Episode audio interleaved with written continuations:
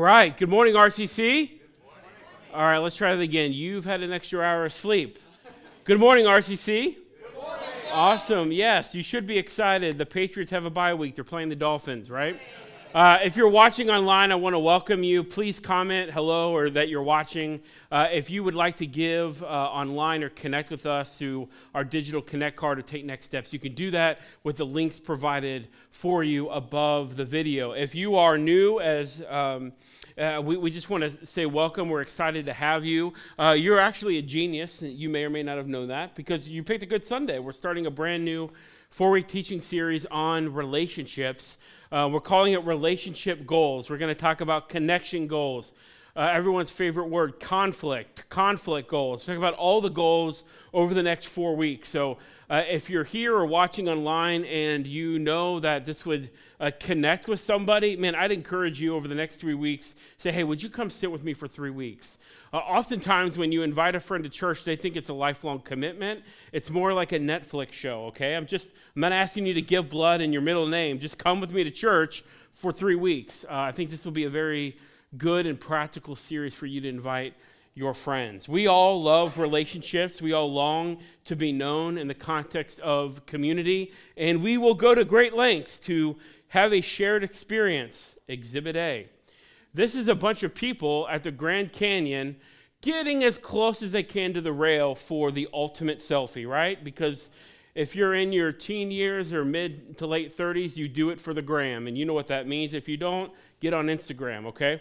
Here, here's the deal the Parks and Rec team at uh, Grand Canyon National Park have noticed a huge influx in tourism. And you might think, great, people are taking healthy vacations, they're going hiking, they're seeing God's beautiful uh, handiwork. Uh, no, they're driving or flying, getting out of their car, taking selfies, and then leaving. And the, the, the, park rangers don't know what to do with an influx of people that are sort of just using, I guess, I don't know, maybe that makes me sound old because I'm getting there. Uh, they're just using God's creation, taking a photo, and leaving. Uh, the picture doesn't do it justice, but down to the right, you may or may not notice that the park rangers have add, they've had to add additional railings uh, because unfortunately people are falling to their death uh, because they're doing everything they can to get as close to the edge for the best photos. Uh, and, and, this is actually something that, if you're on, you know, social media, you'll see these articles and these posts and these videos of people getting selfies with their friends moments before they're, they, they go away, all right? They die. Um, and, and, it's crazy to me just how far we're willing to go to have a shared uh, experience. Jesus uh, summed up uh, our relationship goals that he wants for us. And if you're new to the Bible, sometimes it's, it's, it's overwhelming. Where do I where do I start? And you know, because we're you know Western American thinkers, we think we should start at the beginning and uh, end at the end. But that's probably detrimental if that's how you start reading the Bible. I mean, you're gonna have a lot of questions and probably fall asleep around numbers. Uh, but but Jesus summarizes the scriptures with two very profound goals. Right? He talks about them in Matthew 20. It'll be on the screen. Love the Lord your God with all your heart, soul, mind, and strength. This is the first and greatest commandment. The second one is like it, but of lesser value because if you get your identity and purpose and mission from other people, that's going to create idolatry and dependency. So Jesus is very specific when he says you have to start with our Heavenly Father first. Let Him. Um, define you, let Him give you your identity. Then from that, you can enter into loving other people. You know, it's, it's easy to think that simple relationship goals like loving God and loving other people should be easy to do, but often the simplest things that we cognitively know we should do, we willfully don't do that. If, if I were to ask you, uh, as a whole, how is our country doing with relationships? Do you think we're sliding over to fully alive, healthy relationships or sliding over to isolation, depression, and suicide? Well, if you were to say isolation, depression, and suicide, you would actually be correct, which is sort of mind boggling because the most awkward person in the world, Mark Zuckerberg, created Facebook to connect people.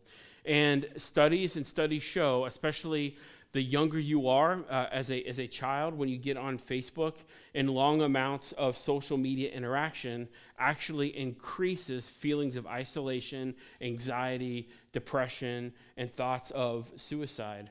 Cigna Healthcare uh, interviewed uh, or gave a recent survey to 20,000 Americans and asked them about where they're at relationally with loving other people. And here's what they found 46% of Americans report sometimes or always feeling alone. And this number has actually doubled in the last 50 years.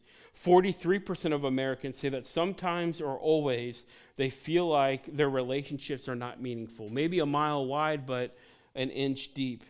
Uh, 20% of Americans say they rarely or never feel close to people. Right? You have that feeling you're surrounded by a bunch of people, but you feel completely alone. 47% of Americans say they rarely or never have a meaningful in person, which is different than social, interaction with others. This one got me. 13% of Americans say that zero people know them well. And you, you, you got to at least assume, you have to at least assume that of the 20,000 Americans interviewed, some of those people are, they go to some sort of religious uh, building on the weekends, whether it's a church, whether it's a mosque, whether it's a temple. And yet, we're not doing so hot, are we? Uh, because if stats don't care about your feelings, and if data is just data, which is black and white, uh, we may hide behind our knowledge of God and the Bible, but realistically, we don't really want to be known by other people. And yet, Jesus has said, the two primary goals that you need to lean into throughout your discipleship process and your spiritual journey are loving my Heavenly Father and loving other people well, and in that order. If you get that flipped, then you've got idolatry, codependency, wanting, wanting to always say yes, but you really mean no, and a whole bunch of other problems. And so today we're going to talk about our first of four goals, which are connection goals. And connection goals really help us make connections in a deep and meaningful way with other people. And this is really a message, if you want to take a theological topic, about the goodness of God. Because even people that aren't Jesus followers, and you may consider yourself not a Jesus follower, you're here the first time or, or whatever, but man, it is whether you realize or not, uh, whether you realize or not how good Jesus is. Uh, the reason that he's so good because you have really good relationships right now. At least I, I hope so. Uh, and, and, whether you're a Jesus follower or not, that's just this, like that's just a ridiculous sign of just how good God actually is. And when God created the world, He didn't anticipate 47 Americans feeling like nobody knows me. I'm not known. And that's that's two things. That's an unwillingness to be known by other people, and that's an unwillingness to actually take that step, although it's awkward at times, to actually get to know other people. In, in the scriptures, in Genesis chapter 2, verse 18, Moses, who wrote, who wrote the Torah, the first five books of your Old Testament, says this The Lord God said, It is not good for man to be alone. So I, I will make a helper suitable for him. Now the Lord God had formed out of the ground all of the wild animals, birds in the sky and he brought them to the man to see what he would name them. And whatever the man called each living creature, that was its name. I don't know what you picture when you think about God, but I think it's just kind of kind of cool that God says, "Hey Adam, come here. I got a job for you to do. I've created all of these animals. Whatever you want to call it, if you want to make up a word like platypus or donkey, I'm cool with that." Right? I think some, it's okay to laugh, guys. All right, the second hour you should be awake, uh, but don't laugh if it's not funny. But I just find that interesting that the God of the universe says, Hey, Adam, I've got a job for you to do. I'm not going to control you. I'm not going to tell you what to do. And so, really, be creative. Whatever you want to, you know, you want to call something a duck, an elephant, a giraffe, go ahead. It's completely fine with me. So the man gave names to all the livestock, the birds in the sky, and all the wild animals. But for Adam, there was no suitable helper. Uh, there's a super helper that was found. He, Adam didn't have a friend. He had animals, which are friends. We have a dog. Not, don't email me. Uh, but Adam did not have another human friend. Now, I grew up in the church, and I grew up in the Midwest in the church, so we're like really religious to a fault. And, and I would hear all the time in churches that God, is, God, God has a, a hole in your heart that He can only fill. And that's, I always thought that was weird because uh, I grew up in Cincinnati, and it was just it was just it was just weird. I think what the what pastors are trying to say is you just need to have a relationship with Jesus. But there's also a second hole that God won't fill. Actually, there's a whole part of the discipleship journey that you're going to miss out on if you ask God to fill it for you. Kind of doesn't make sense. Well, what is that hole? The hole is the need for human relationships. Even in a perfect world, right? No sin. You can, you know, run around the garden uh, and name animals and do literally whatever you want. I mean, no one else is there. Uh, in a perfect world, Adam still longed for friendship. Adam still longed for companionship. And so God in Genesis 2:21 uh, caused man or caused Adam to fall into a deep sleep. And while he was sleeping, he took one of man's ribs and then closed up the place with the flesh. Then the Lord God made a woman from the ribs he had taken out of the man, and he brought to her to the man. The man said, This is now bone of my bone and flesh of my flesh. She shall be called woman, for she was taken out of me. Hebrew translation Adam, Adam looked at Eve and said, Whoa. Right? It's okay. It's okay. Right? You would too. The first couple chapters of Genesis, like people ask me, like, you know, I, I'm not a Christian because the Bible doesn't support evolution or whatever. Yeah, the Bible is an historical document. It never claims to be a scientific document. You don't disprove the Bible through the scientific method. Like, you don't disprove that George Washington was our first president through the scientific method because he's like dead. It's not a repeatable thing, right? You disprove the Bible. What'd you learn at church? How to disprove the Bible? you disprove the Bible through the evidentiary method. Do the writers say the same thing? when, when things and countries and cities are mentioned in the Bible, do they like actually exist in human history? And what you have here in the opening chapters of Genesis is Hebrew poetry. And that, that's critical. If you're new to the Bible, that's critical to know that. Because there's something beautiful happening here in this text. When God says, or when the text says that God brought her to the man. Now, I, I want to encourage you to sort of look back on your life. Uh, it, it's easy for us to have different seasons, jobs, we live different places, and, set, and think like, oh, I had these great friends, and then I moved on. But if the Bible is telling the truth, then whether you realize it or not, there are key people that God does actually bring into your life. I mean, He's so good, like, even sometimes, even if you're not a Jesus follower, which is kind of crazy to think about, right? And so when I, when I think about my life, I think of Sam Ertl. It's crazy. It's elementary. Sam was my first best friend. Uh, we uh, did a bunch of stuff together. We got in trouble a lot. We had sleepovers. He uh, tried to help me get a girlfriend. That didn't work out well. Uh, and then, and then, because uh, we went to a private Christian school, and it only went up to middle or fifth grade, so we went different ways for middle school. And when I think about middle school and high school, I think about Brad Canning, uh, my youth pastor, and all of the men and women, the adult leaders that led different, we call them small groups, but different life groups throughout my adolescent years. Like, there's like human beings called adults that enjoy being around teenagers. And so I was allowed to smell. Uh, I could be ornery. I could ask my questions. I could say, man, I really hate my parents right now. They're total jerks. And they would say, oh, tell me about that. Well, it sounds like you're being the jerk, Ben. Here's why, right? And those people came alongside of me in some of the most difficult and awkward, but yet formative years of my life. And when I, when I think about my time in college, I think about my best friend, Cody Douglas. He's still my best friend. He's a student pastor in Missouri. We, we text and call each other uh, a couple times a month. Uh, he's sort of a health nut. He found CrossFit. He's a little crazy. Uh, and so when I work out and check in on Facebook, I do that because if I don't do that, he's going to text me, hey man, I thought you said you're going to work out today. What, what's going on? Because he knows I have pro- of a propensity to like go ham on a good Mexican burrito and not work out, right? You may think that's shallow, but that's pretty, like I need people like Cody in my life. And I've been at RCC for uh, almost 14 months. And so when I think about my time at RCC, I think about my life group. I think about uh, the, sort of the first couple of weeks of meeting with them, and they, they asked us to share uh, our stories, like just warts and scars and all. And uh, there was a lot of crying, there's a lot of praying, there's a lot of hugging each other. And so I, I, even now, as a pastor, I don't, I don't say everyone should get in a life group and then I, I'm not in one. That's terrible leadership.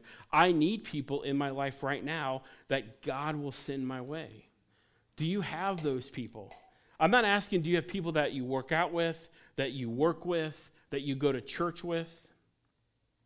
that you go to the ball field with, play pickup basketball with. I'm asking you, do you have people in your life that will ask you, how is your relationship with Jesus going really? And they, they're quiet, and they're quiet long enough uh, for uh, you to answer them.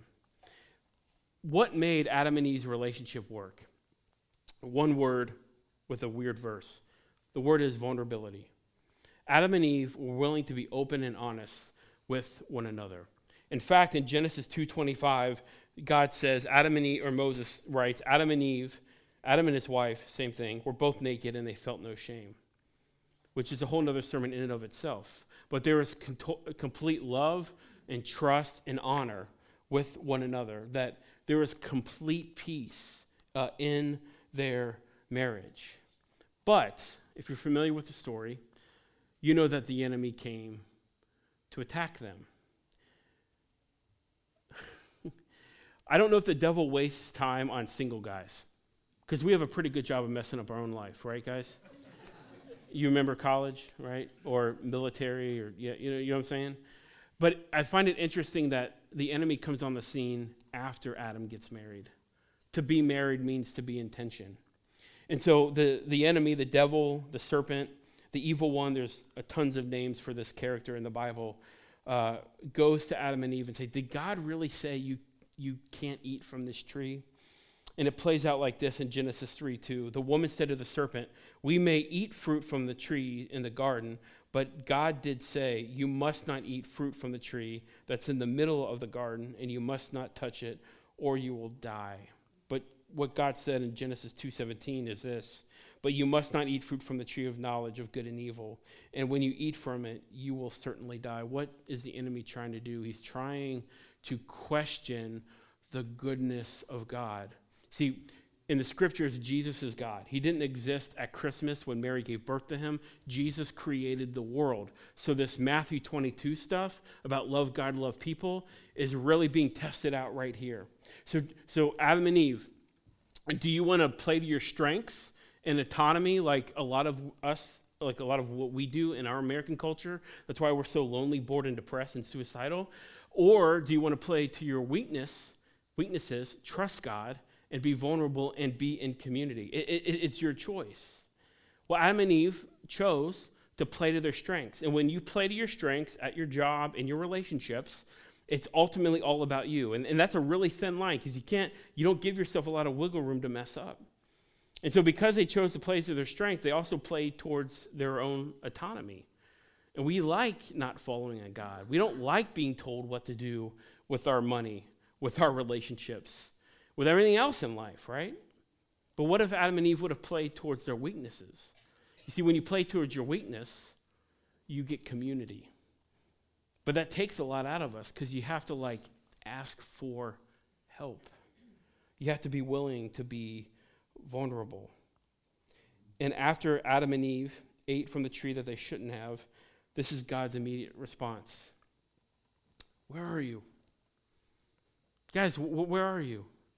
We, we, I thought we had a good relationship here. We, we would, after dinner, we would always go. This is one of my favorite verses or phrases in Genesis. We would always go walk in the garden in the cool of the evening. Where are you? This is what I, notice. Notice the shift in relationship here. Adam says, I heard you in the garden and I was afraid because I was naked, and so I hid. What I learned in my own development and counseling is that guilt says, I've done a bad thing. Shame says, I am that bad thing. And this is where Adam and Eve are. Uh, I know that God is good intellectually because he lets us run wild and name animals and every day is a vacation, but I've just sinned against him for the first time. And listen, think about this, guys and gals. This is the first time a human being is figuring out guilt and shame in their bones. They've never felt that, right? Maybe you try to show off at the gym and you, you, you lift you know, some weights a little bit too much, more like too much than you can handle. This is kind of like this is my best analogy off the top of my head. All right, so that, that, that's kind that's kind of the deal here. Like how much weight does, sh- does shame and guilt actually have? I mean, you can answer that for yourself. And Adam is and Eve are, are bearing this on their shoulders for the very first time because they believe I've not only done a bad thing, a sinful thing, I am sin. I am rape. I am abuse. I am obesity. I am neglect. I am whatever I've done or whatever's been done to me. That's who I am. And so we hide. And God says, Where, where are you? I, I, I'm not leaving. I still want a relationship with you. And there are so many ways that we hide. And we'll throw all these up on the screen here. The first way that we hide is achievement. Uh, I make a ton of money. I get awards every year for my sales. Uh, I'm the best athlete in my high school. Uh, we use hu- humor.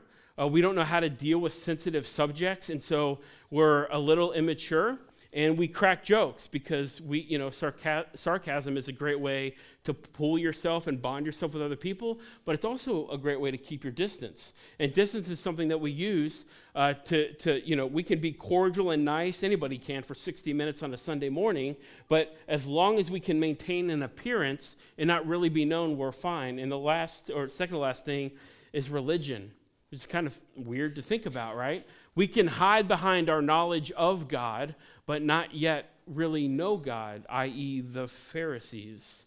And the last way, one of the last ways that we hide behind is vulnerability, or which I should say, the lack of vulnerability, to, to be willing, open, and honest. I, I've been here for 14 months.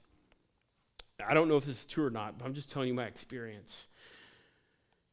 In New England, more than any place I've lived, and I've lived in New York, Seattle, like all internship, all over the place, there are people in New England that have no idea who Jesus is, but they went to church a lot as a kid, and now it doesn't matter to them because it never made sense to them, but they have questions, and they want community. I, I, I mean, I can't, I can't explain it more than any other place I've lived. Folks are longing to be in relationship with someone that loves Jesus, goes to a church, and knows, hey, I'm going to ask you a question. This is probably kind of weird, but I, can I ask it? Can I ask it?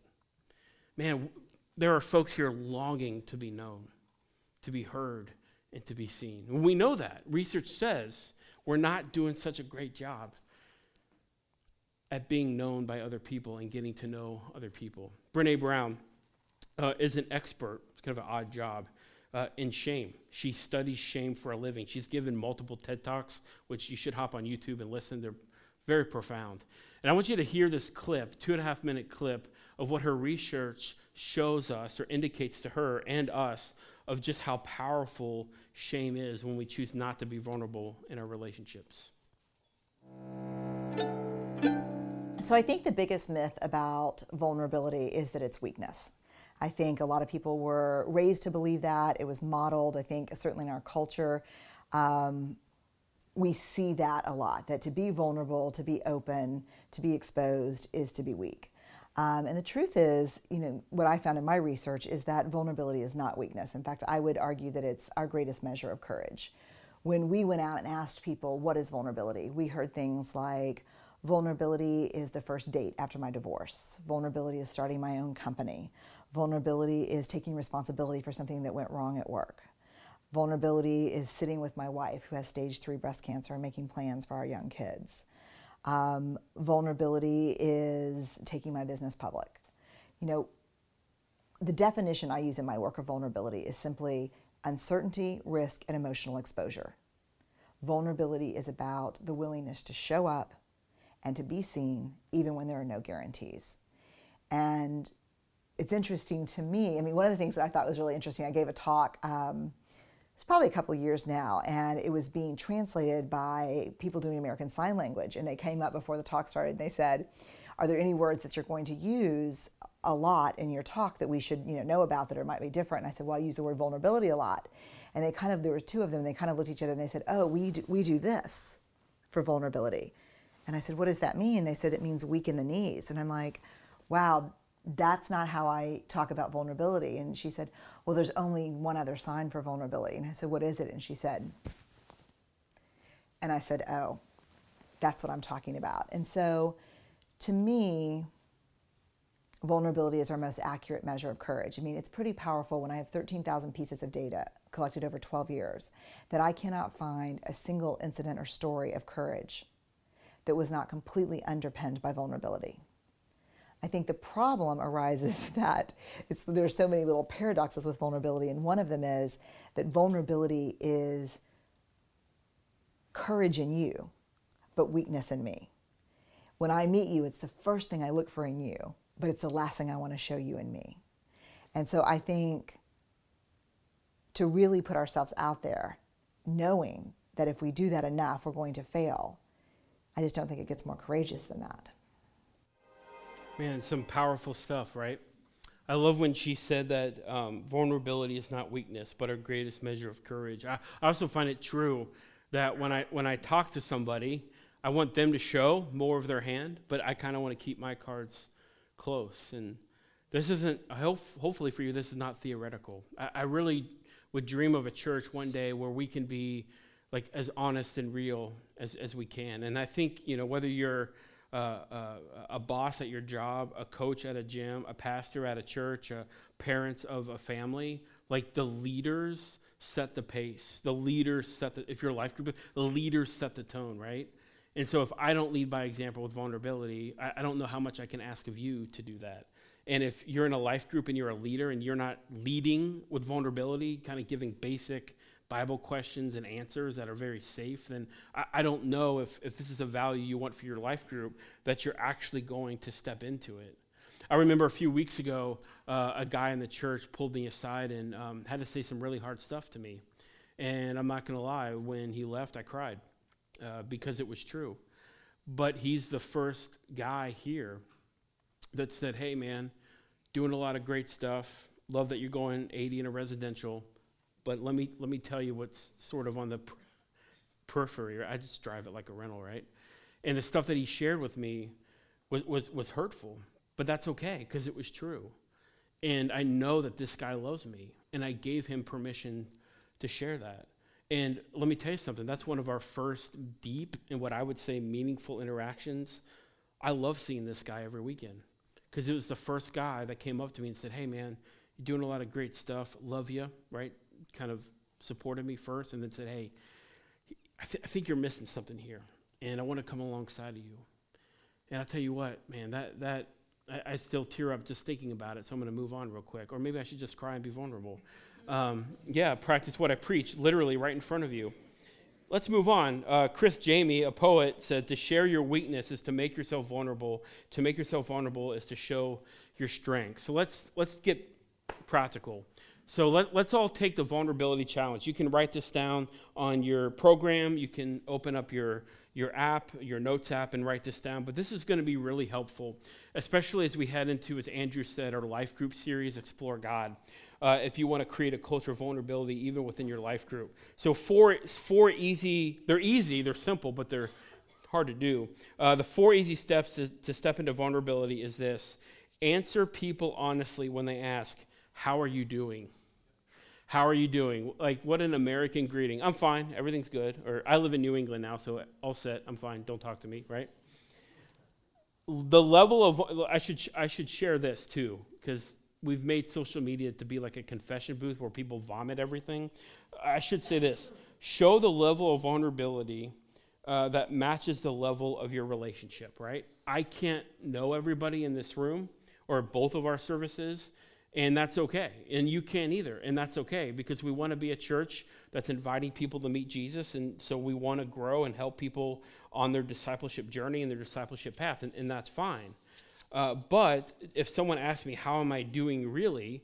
And if you're not in my life group or one of my elders or staff, I'll be not. I'll, I'll share stuff with you, but I, you know you're not going to get the you know the Oprah exclusive interview, and, that, and that's okay. That, that that's completely healthy. It's fine to have healthy boundaries.